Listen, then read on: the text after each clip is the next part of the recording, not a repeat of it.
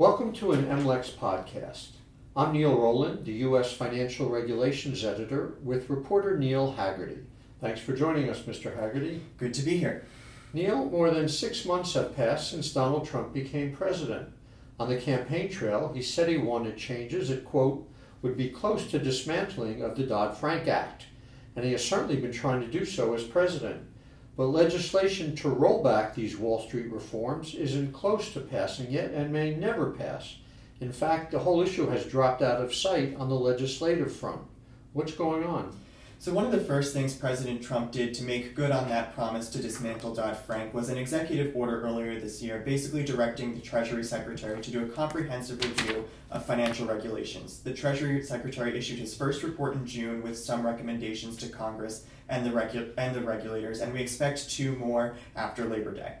The administration has prioritized healthcare and tax reform first, however, and you can sort of see the gridlock in Washington as they struggle to make any sort of healthcare reforms. There's even fractions within the parties that's made this a problem, and this could be a sign for any major Dodd Frank rollbacks.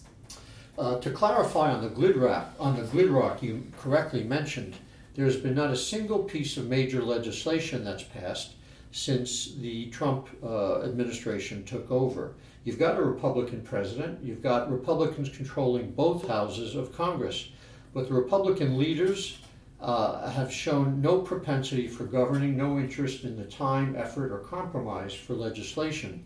And you have a White House that's been disengaged, uh, led by a president who has shown no interest in policy detail, and heads a White House that has been chaotic. So let's zero in though on uh, on the Wall Street uh, efforts here, efforts to roll back Wall Street reform. Where do things stand? So the House passed this sort of sweeping Dodd-Frank rollback bill called the Financial Choice Act. It guts the Consumer Financial Protection Bureau. It repeals the Volcker Rule. It ends the Financial Stability Oversight Council's ability to sort of designate non-banks as systemically important institutions, among other major pieces um, that rolled back the Dodd Frank reforms. It passed entirely along party lines with strong opposition from Democrats. No Democrats voted to support that bill.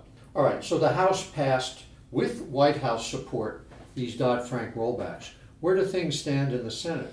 So, Senate Majority Leader Mitch McConnell has said he would like to do another look at Dodd Frank, but he thinks that any sort of major overhauls will be a struggle. Uh, the key person we're watching in the Senate is Banking Committee Chairman Mike Crapo, who has seemed to indicate that he wants to take a bipartisan approach to financial regulation. He said he's working on an economic growth package with the top Democrat on that committee.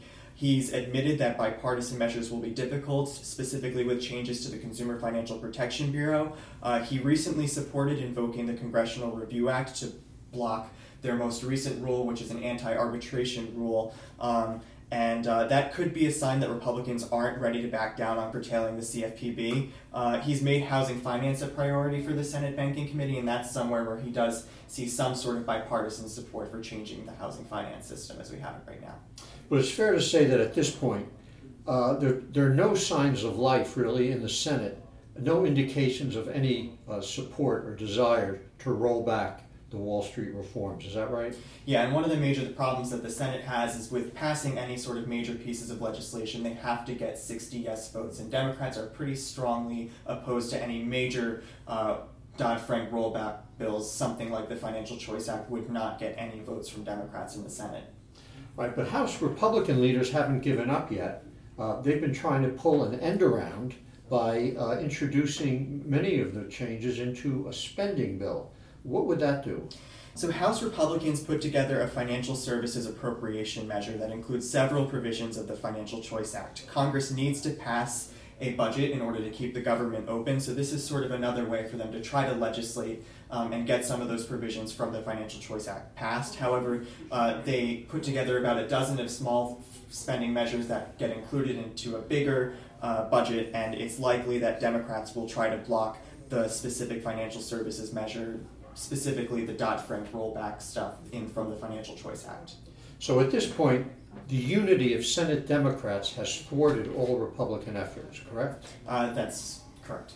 All right, so the best prospects for any success in Congress may be the attempts to break off individual parts of the uh, Choice Act uh, and introduce those that have bipartisan support. particularly, for example, the commu- uh, a bill to uh, offer community banks uh, relief. Right, so Democrats in the House and Senate have sort of said that they uh, think that community banks deserve some sort of regulatory relief. They've considered possibly raising the threshold for banks to be subject to the Federal Reserve stress tests, and they've also talked about raising the $50 billion threshold, which is the threshold at which currently financial institutions are considered systemically important and are subject to enhanced scrutiny by the regulators. Okay, so we'll be watching out for that. At this point, no movement in Congress on uh, rollback of Dodd Frank. But that's not the only front that uh, the president has to work with. Many of the Dodd uh, Frank provisions have been implemented as regulations, implemented by the Federal Reserve, Securities and Exchange Commission, and other agencies. What are the prospects for the president getting what he hopes to achieve through rollback of the regulations rather than the law?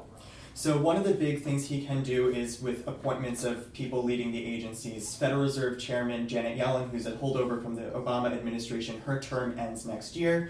So that'll be an opportunity for President Trump to pick a new regulator to lead that agency. Names like Gary Cohn, as well as uh, Stanford University professor John Taylor, have sort of been floating around as possible replacements for Janet Yellen. The same thing goes for the Federal Deposit Insurance Corporation, which can take over failed banks. They currently do not have a chairman, and that's an opportunity for President Trump to put someone there who will sort of enact his agenda.